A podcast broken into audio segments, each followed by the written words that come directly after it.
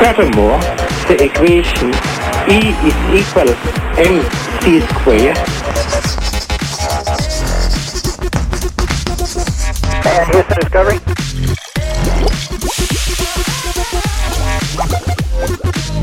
I'm gonna make him an offer again.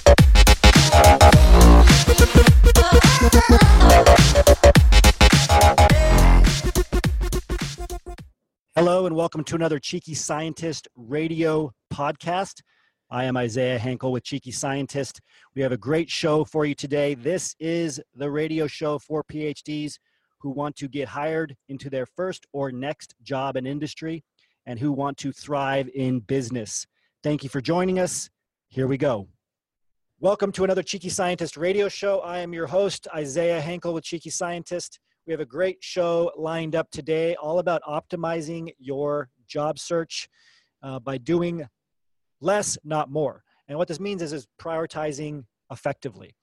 I want to show you a page for a special webinar we have coming up tomorrow. So on January 10th, January 10th, we are doing a very special updated 2019 webinar on industry resumes. The full title is 12 Resume Secrets from Top Recruiters and hiring managers. This is for PhDs only. If you go to cheekyscientist.com slash PhD dash industry dash resume, you can join up for this webinar. Make sure you do it now though, because we, as of this morning, we had over 1,300 people signed up already. That is a lot. Why do so many people sign up? Because they know that we have the most up-to-date information, data-backed information on what your resume needs to have in it to get hired into a job in 2019. So we'll put this link in the chat box again for those of you listening by audio cheekyscientist.com slash phd dash industry dash resume. I do also want to mention a brand new article we have that you can read for free on our blog. If you go to cheekyscientist.com slash blog you can find all of our all of our articles.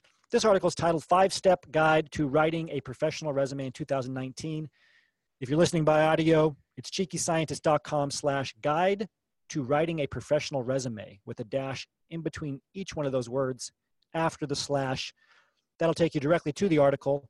And there's one point in particular I want to focus on. For those of you that haven't read this yet, point four is about leveraging the fact that people read in an F pattern. So studies show there's lots of eye tracking studies on resumes. Yes, people are very interested in this because hiring managers, recruiters spend very little time on resumes five to seven seconds total, which means they must be skimming resumes.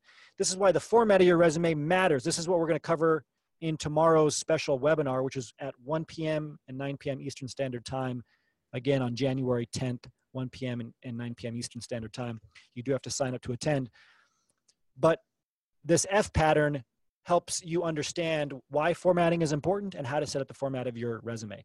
So essentially what it means is that when somebody starts skimming your resume, they read the first line across the top, right? So the, the top 130 of your resume is called the visual center. Within this visual center, the two bars that go across from left to right of the letter F is how their eyes track. The first one goes all the way across. That's the longer bar, the top bar of the F. And then they, then they skim down a little bit further, and then they go from left to right, but not quite as far. Both of these F bars happen in that visual center in, if you're doing your resume correctly, what's called the the professional summary. Okay, that's why that first bullet point is crucial. Your first bullet point of your professional summary needs to be as specific as possible with the exact words that the company is using for a key transferable skill, a key technical skill, and a quantified result. What they're looking for the most has to be in that first bullet point because that's likely the only one they're going to read all the way through. Okay, then the other two bullet points will be skimmed in that second bar of the F, and then they're just going to skim down the left-hand side of your resume. They're not going to re- even really read anything in your work experience section. You might as well just assume that. They might dig in if they're very interested, but in that first pass, they're just going to skim down the the left side final bar of the F that goes vertically. They're just going to skim down. That means that everything next to every bullet point on the leftmost side of your page is what they're going to see. And what that means is, is that if you're putting in academic job titles, you're doing yourself a disservice. You don't need to put in an academic job title as the bolded word at the top of every work experience. Instead, we advocate using a rel- relevancy resume where you say project management experience, right? And then underneath it, you can say experience gained as a graduate research uh, assistant at the University of XYZ. Okay, make sure that you're bolding and uh, formatting your resume correctly for the relevant information that they care about. They don't care about your academic job titles, your job duties, they just care about results and the key transferable and technical skills that you've gained. And we're going to talk all about this tom- on tomorrow's resume webinar. I do want to mention this article from Nature Biotechnology. It's the title is The Impact of Postdoctoral Training on Early Careers in Biomedicine. We're going to talk about this article specifically. In short, I'll tell you what it shows. It shows that postdoc experience does not help you in your career, it actually hurts you. And before we go any more into this, I'm going to bring Jeanette on for our Show Me the Data section. So let's see if we can bring Jeanette on here with us. Hello, Jeanette. How are you? Good. How are you? Good to see you. No hiccups today at all. So that's good. Um, we're, we're ready to jump into the Show Me the Data section. Great to have you on. So we've been talking a lot about this Pareto principle. We talked about this with Jim, the 80-20 principle where 20% of your efforts can get you 80% of your, your results. So I want to start here with this first article that you have, the Mhm. impact of postdoctoral training on early careers in biomedicine. Yeah. Why do we care so much about this? Let's start with that. Why do we care about whether or not a postdoc helps? Is it something we hear about a lot or not really? Uh, well, it's really important to talk about because in academia, when you're a PhD student, the general vibe you get is that the next thing you should do is a postdoc, right? This is how your career is going to progress. This is what is going to get you what you want, Right. right? And this article and just talking about this idea in general is really important in realizing that that actually isn't true, Hmm. right? That you're being told something that's wrong. Exactly. And so let's jump into this first figure. And for those of you listening by audio, um, the figure is showing on the y-axis number of people, x-axis year of PhD awarded, all the way from 1980 to 2010. Um, and then on the, the far uh, right axis, I guess this would be a, the, the z-axis, um, although it's not 3D, is percentage. And what we're looking at is a purple line, a red line, and a blue line. Purple line shows PhD starting, uh, starting a postdoc in terms of percentage. Blue line shows number of people awarded a PhD, and the red line shows number of PhDs in a po- in, in postdocs. And this is a again a Nature Biotechnology article. So what we see is the red line, the blue line going up, which makes sense. The number of PhDs in postdocs has increased dramatically. Number of people awarded a PhDs increased dramatically. If you know if you know anything Cheeky Scientist talks about, you've probably heard that trend before. But this Yeah, yeah, purple so line, the numbers, right? So in 1980, it's like about 3,000 people were awarded a PhD, and it says in 2010, it's 7,000. and the percentage though is what's amazing. So it went from like five percent to eighty. Well, so this percentage, I am, if I'm reading the figure correctly, only corresponds to the purple line. Ah, okay, got it. So the Yeah. percentage is the purple line. And Yeah.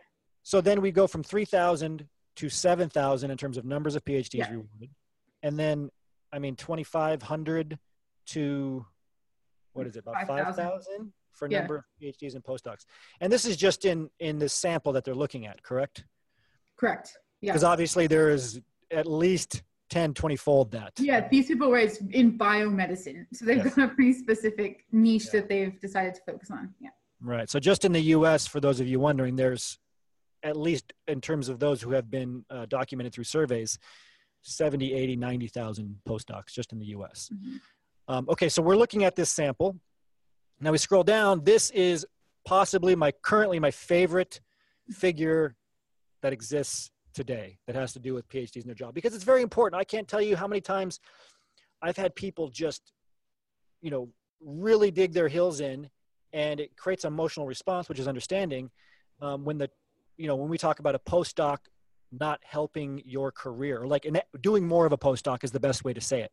So the caveat here I always like to say is, look, if you've done if you've done a postdoc, there's nothing wrong with you. You can we can help you leverage that experience to uh, further your career. Like you can you can we can help you talk about it. If you focus on the right things, it can be used as an asset.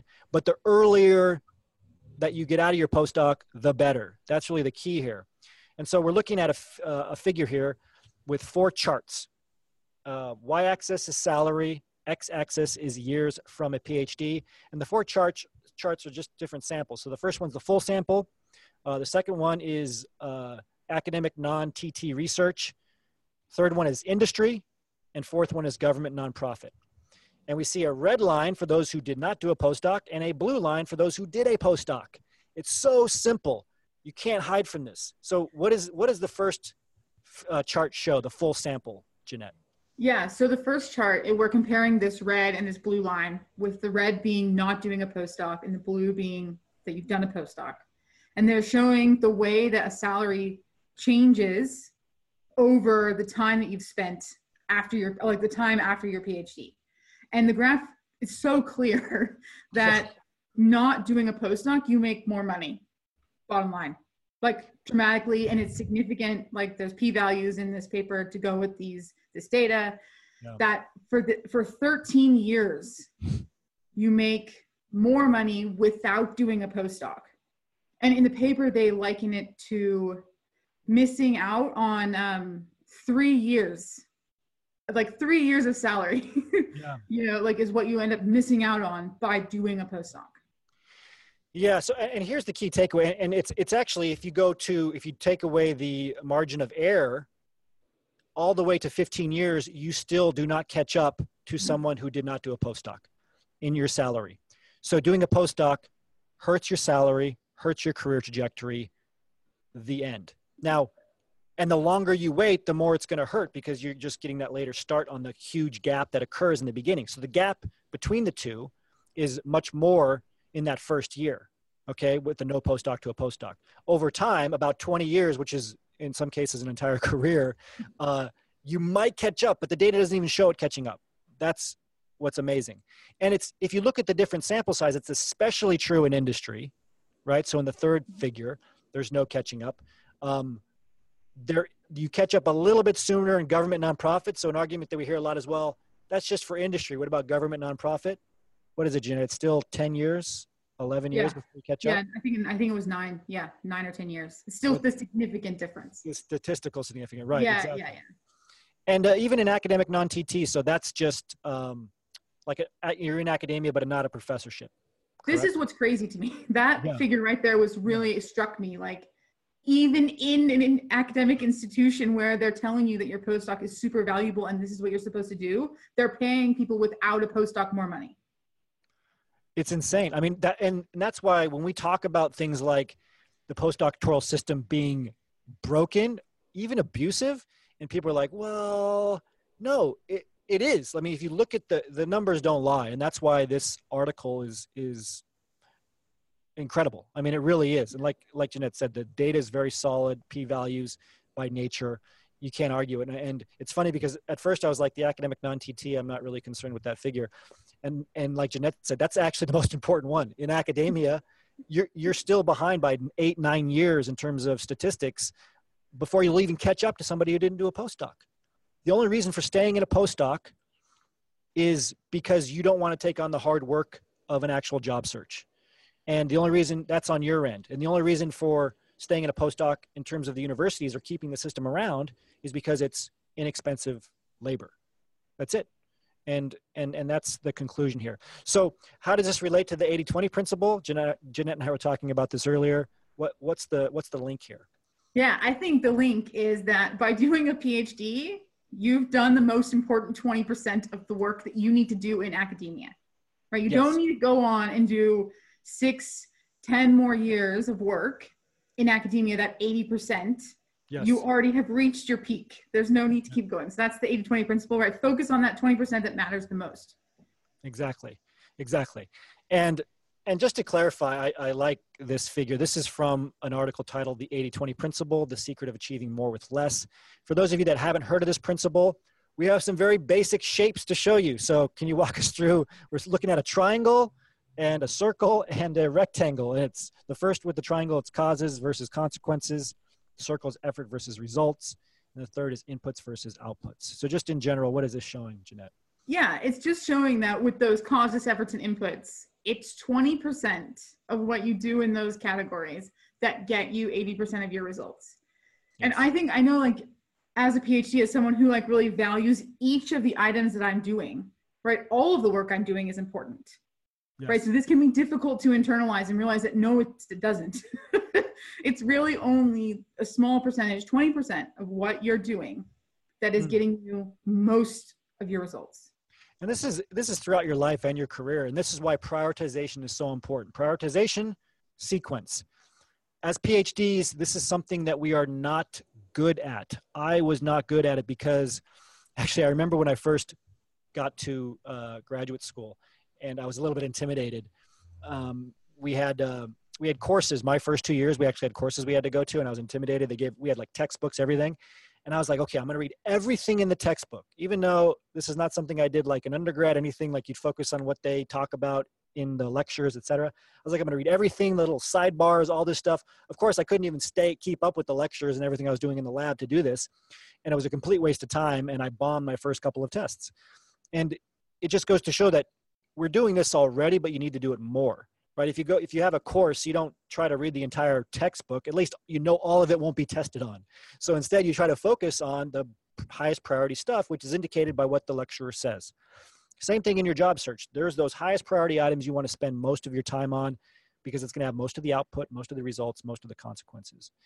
Um, let's turn to a chart we can move on from basic shapes and colors now uh, so this is this is an article titled understanding the pareto principle the 80-20 rule um, a quote from the article from Nature. Well, the, the first article with the chart that we're looking at here is from Better Explained, um, which is a site that focuses on the 80 20 rule. And then, then we have some call outs here from Nature and from Skillcrush. And the call outs say 20% of the stock of goods held in a practice accounted for 80% of the value, 20% of the items of service accounted for 80% of the fees paid. So before we look at the chart here, which is just showing the 80 20 rule versus a a linear line what is that first call out in reference to what was what was the nature article talking about Yeah, so it was actually about a dentist office. It was that's what it was focused on, and um, these are other just like examples of where this is playing out that you might not really realize, and to show you that it's a universal. Like you just mentioned earlier, it's like a universal sort of Mm. concept that was someone thought of, you know, a long time ago.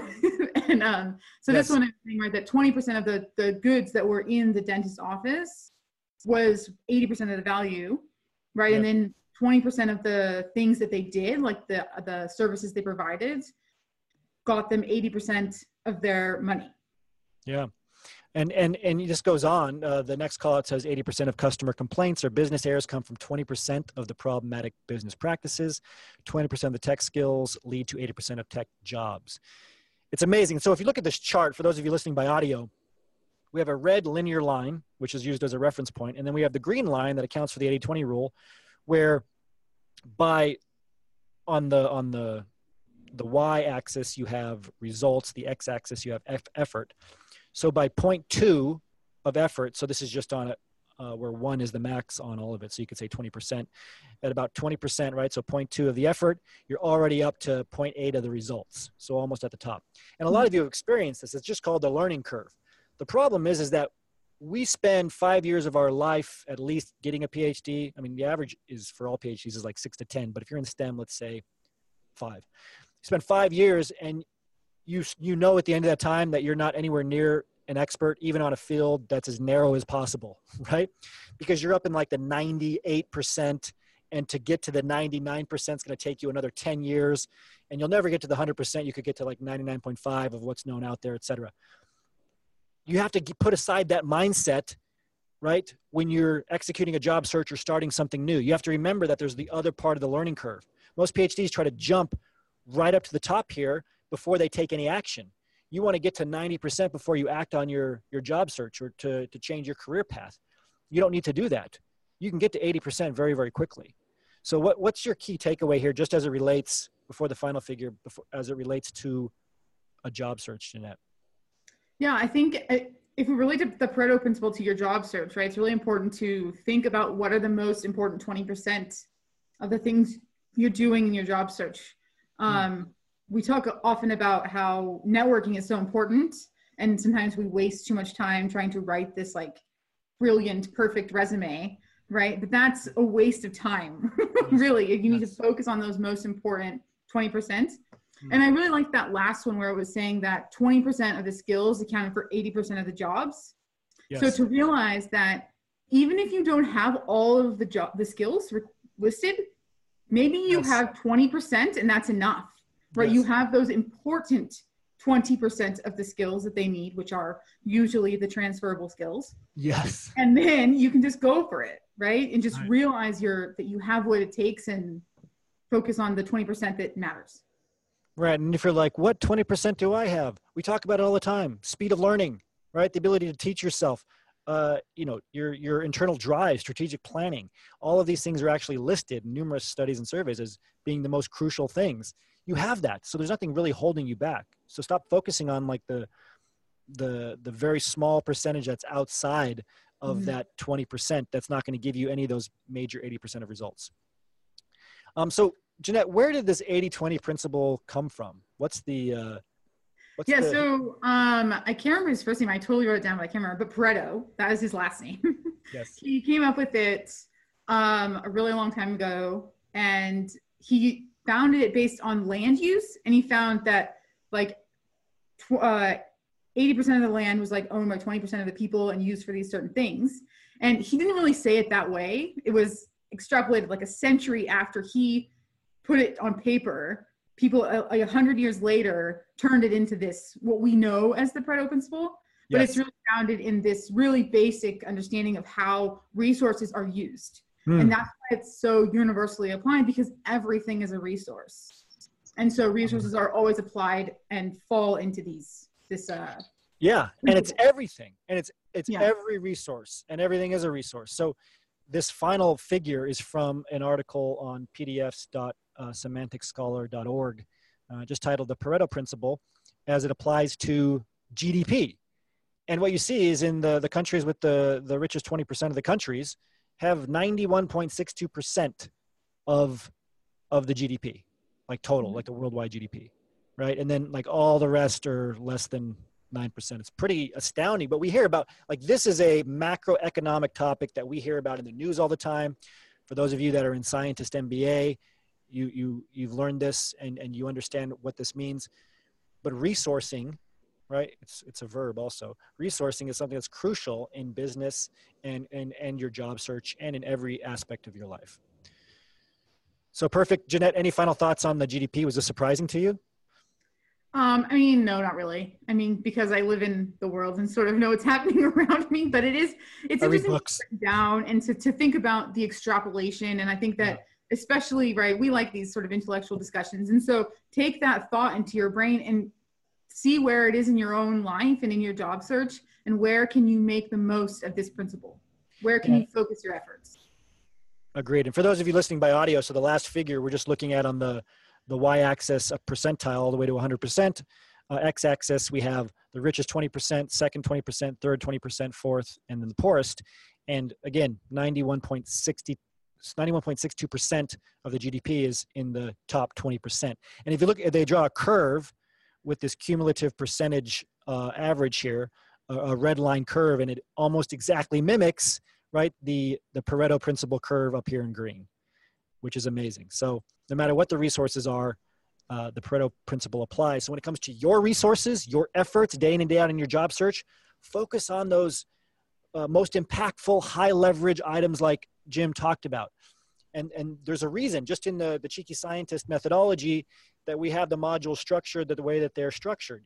You get your professional profiles done to a certain level like that the 20% level that's going to give you 80% of the results so that when you're out networking which is really one of those items that's going to give you most of the results setting up informational interviews etc if they ask you for those professional profiles you have them done to a professional enough level to keep moving forward right? So all of the little things that you're likely worried about are are not maybe not irrelevant but they matter so little that you're actually holding yourself back because you're putting so many resources toward it so focus on the things that that matter the most, that have the highest impact, and and use the 80-20 principle as your guide. So thank you, Jeanette. Please thank Jeanette for coming on Thank with you. us. Great to see you.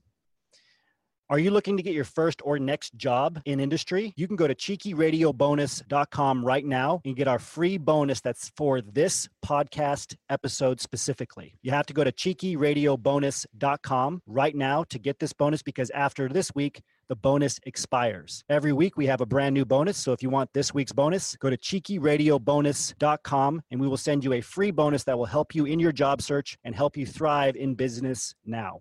Okay, we're going to move forward here, and uh, we're going to jump in to our interview with James Gould. Uh, Jim is he completed his PhD in biochemistry and molecular biology, uh, and did his postdoc at the National Cancer Institute. Um, while uh, in his postdoc, he joined the NCI Center for Cancer Research Fellows and Young Investigators, uh, the Young, Young Investigators Steering Committee, and began his transition.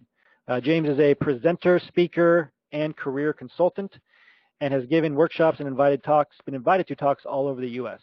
He is currently the director at the Office of Postdoctoral Fellows at Harvard Medical School, and we will put the link to his LinkedIn page uh, in the comments uh, comment box for all of you so that you can uh, reach out to Jim, connect with him. He's always happy to be connected to more PhDs. We also have one of his articles in Nature um, that we have the link to that I'm, I'm showing on my screen right now. Uh, we'll put that link in the chat box for all of you in the comment section. That's a great article, and Jim has written for Nature, again, been invited to many, many talks, and has just become a um, uh, one of the world's most foremost experts on helping PhDs make that next step in their career. And the reason we like having Jim on is because he's he worked daily with postdocs and he understands the problems that you face as a PhD, especially, you know, we, we, like, we like to talk to Jim a lot about the technical problems, but also the, the mindset problems. And what I really like about Jim is he doesn't just go after the technical problems, he goes after the mindset problems, you know, problems that we've talked about on, on previous shows of, you know, waiting until the last minute to take your job search seriously and so forth. And so on that note, Jim, the, the theme of this show is really it's about prioritization. You know, we say doing doing less to get more out of your career. And I thought mm-hmm. we could just jump in by talking about what do you think are the should be the biggest career priorities um, for a PhD, a postdoc who is um, trying to ensure that they actually have options for their career, whether it's inside or outside of academia? So the the the biggest career priorities that that's a difficult question, but in my mind, I think it should be a few things. It, it's hard to prioritize, you know, maybe ten, but if you can do maybe a top three, being you know a, an absolute expert in your field or technology or technique, being a visible person in that field, and then also cultivating and maintaining and activating a vibrant network of former schoolmates, former lab mates, and maybe even future employers. Mm. So those might be top three, and then I can talk about 30 other things that you should be doing as well. Yeah, so I mean, it's important because I think as PhDs, we want to get into the weeds right away before we start. Right? We want to say, I want to have everything figured out, make sure I'm doing everything right, and we don't take any action at all. And so one thing we've been talking a lot about is like, okay, it's a new year. It's a good time to think about like the lowest hanging fruit. Like what what are like the two things you could do right now um, to set yourself up uh, in a career? Like if you, you you know we were talking about the Pareto principle a little earlier, right? What 20% of your activities can bring you 80% of the results in your in your job search? I'm curious to hear your what what your 20% would be. So my my 20% might be what you can do right away would be making sure you're not doing this alone. Reach out for help and keep those lines of communication and those lines of help active and and making sure that you don't become isolated and then maybe burnt out and you know turn into a negative mindset as you had mentioned. Hmm. Again, I will repeat activate your network and continue to cultivate that network and what I mean by activating in this sense is that you might know you're going on the market sooner or later, or you might even be on the market and just haven't done this yet.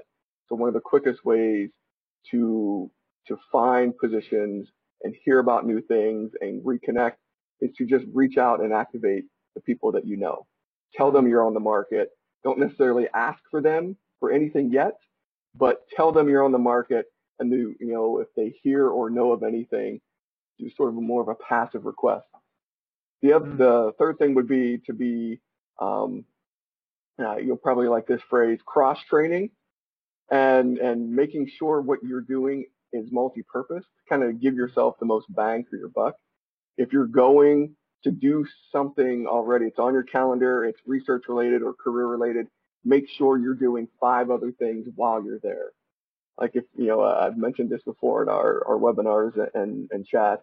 If you're going already to your departmental seminar, weekly or monthly, make sure you're introducing yourself to the speaker. Make sure you follow up with the speaker. Make sure you introduce yourself to somebody or some, you know, a group of people that are new that you haven't sat next to. Hmm. So making sure what you're doing and just kind of expand that to the rest of your um, rest of your daily life. If you're if you go to lunch, you know, in the cafeteria, make sure you introduce yourself. Maybe sit at someone else's table. Most of the time, they won't mind. Right. The other thing is making sure that you're coming from a, a, a mindset and a perspective of positivity and moving forward, making sure that you're planning out your next strategic move. What's the next logical step for you rather than coming from a, a, a place of fear or frustration. Mm. It's okay to feel that. It, it might even be you know, very close to the, the grieving process, but making sure that your decision making isn't isn't coming from a place of fear, but you move through that through reaching out for help, through activating your network, through cross training, and making sure that you're moving in a positive forward, um, uh, creating positive and forward momentum. Those are. Yeah. No, I love that. So just to recap, so ask was the first one. So ask for help, and I think that's right there uh, eliminates what most PhDs think to do first because we're just like, well, I'm just going to read about it. Like I've spent my entire career being told to learn myself, but one of the best ways to learn is just to ask people who know and to talk and, and not do it all yeah. in your head through reading. Um, I like that. The alert that this is something that's come up a lot is actually alert people that you're looking for a job. Mm-hmm. And I wanted to uh, dive a little bit deeper there just for just for a minute because there seems to be like this line you want to walk between not asking people to help you get a job right away yeah. and telling them that you're on the market. Very different, right? How would you draw that distinction? So the the way I would do it is making sure your first outreach or your first outreach in six months or a year or two years isn't to send them your CV or resume and say, hey, could you shop this around for me? Yeah. That would be maybe, you know, a week or a month or a couple weeks or months into this ongoing conversation. Would you mind having a look and giving me feedback? That's the ask rather than the, the situation I, I find myself in sometimes is, you know, I have postdocs, trainees, fellow students come to me asking for help but mm-hmm. what they actually ask me that I feel that they're asking is, can you find a job for me? I'm a neuroscientist. I do this. I do this. How can you help me? It's, and mm. that's not my job to find you a job. My job is to help you through this process so you can then do it in two, five, and 10 years when you're looking for another job because that's the rest of your career. Mm. If you hmm. do it right this time, you, you may not be as, you know, find yourself in a black box the next few times you do it. So the distinction is not not asking for a job, but asking for guidance and appeal to their their wisdom having already been in that situation. That's fantastic. Yeah, and I think what we underestimate is that people want to give you they don't want to do the work for you. Nobody wants to go over and help you move your house. right? But they would love to give you their advice on what they did to move their house, right? They would love yep. to tell you all day long about their opinions, their advice, everything. And I think this is the biggest, uh, one of the biggest priorities that a lot of us don't even think about. Just ask people their advice, their opinion. They appeal to their mentorship side, which is easy to do when you've been a student your whole life or you've been in academia your whole life because you're not seen as a threat, right? You're not seen as like someone looking for their their job because you're not in the job. It's it, you have a much more, I would say, innocent um, you come off as much more innocent. And I, I like what you said too about kind of converging your efforts. Everything that you do, you know, you want to wear multiple hats with. We're so used to being very focused on academia and the next paper and this stuff, but a lot of the stuff you're doing right now, it's very transferable to a, a variety of career types. But you, you may not know that because you haven't thought about it from that lens. So I think that was great advice too.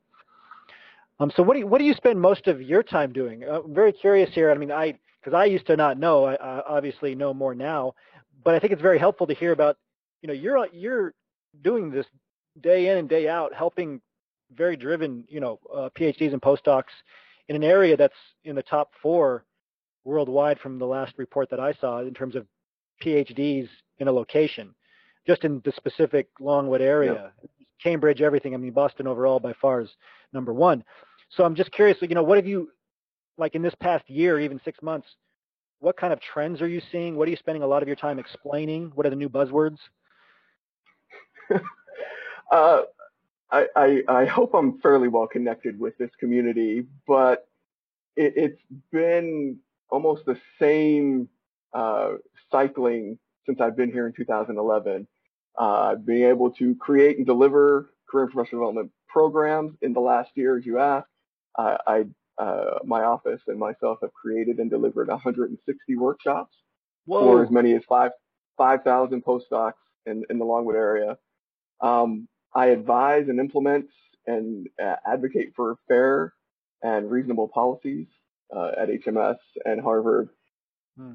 And probably the most interesting and boots on the ground uh, thing that I do, as you allude to, is I coach and advise trainees one on one. And I hear their stories, I hear their fears, and what the, the trends that I have seen, if I see any, is that they're coming to my office a lot more informed. They're coming to my office a lot more positive than they have been before, understanding that there have been changes and trends in, and even faculty development that faculty now understand that all careers are worthwhile, not just academic careers. Mm-hmm. So hmm. that trickles down and helps, you know, trainees that I see and trainees that are in my workshops, that helps them sort of uh, take that risk you know, the being risk averse and actually being able to have a, a conversation that is worthwhile with their faculty mentor, with other mentors, their network, as well as coming to my office and reaching out for help. The biggest problem that I, I encounter, and it's still fairly common, is, and I, have talked to, to you about this before, is they don't know what they don't know. So yeah. they all, almost always start their job search backwards. They mm. begin by applying to jobs rather than begin by activating a network, by pulling together their resources, by reading, by asking um, and, and refining their application materials and asking for critique, and then going out and being much more targeted and strategic. They usually mm. start backwards and start by applying and worry about job offers rolling in, which isn't the process as you as yes. you come to know. So what what is the process? in terms of just sequence, because I think sequence is where a lot of people get stuck, like you said. Like it's, and I was I was the same way. I thought, okay, I just started blanket applying to every job, yeah. and I evaluate my worth on how many responses I get, which are none. Yeah. So then I go through this valley of mm-hmm. desperation mm-hmm. and rejection and feeling like I wasted, in a sense, like, did I really waste my time getting a PhD? Is it not really valuable? And you have to come out of that. So what, what's the sequence you would suggest, given your expertise, instead? so that's exactly what I used to do, and you know, uh, it, it's my job that I I feel that it's my job to help people not commit the same mistakes I've committed, and knowing that you've done it, knowing that I've done it, hopefully takes away any stigma for those listening that that's what you do when you don't know what to do. So the the sequence is if you have the time and if there's a timeline I would say would say you know, give yourself at least a year when you know you're on the job market or going to be on the job market. You know, the longer the better, but probably a year. The first thing is do it a fairly in-depth self-reflection what do I like to do? What am I good at? What are my values? And begin to think, who do I know that shares these things? Who can I reach out to? What resources do I have institutionally in the lab, you know, in my, at my alma mater? Because you, if you're a postdoc, you have at least two alma maters. You know, your undergrad, your graduate, you might even have a, a going to medical school, so that's three. So you have all of these resources that are just within your grasp. So you, you reach out and you say, what are the trends? What have you seen? Where have graduates from this school or you know people from this lab, where have they gone on? And actually, can I have their contact information and reach out with, to them? Hmm. So you begin to refine your vision for the perfect job for you. It may not be the first one out of postdoc or grad school, but it hopefully within you know two or three jumps, you are very close. So you get this idea, you visualize your ideal job, and you begin talking to people who you feel it, have jobs that are very close to that. Hmm. You get their insights and you begin crafting your application materials. And you might be passively pulling in uh, job ads and opportunities. If there's something that you absolutely can't pass up, then you need to move on it very quickly.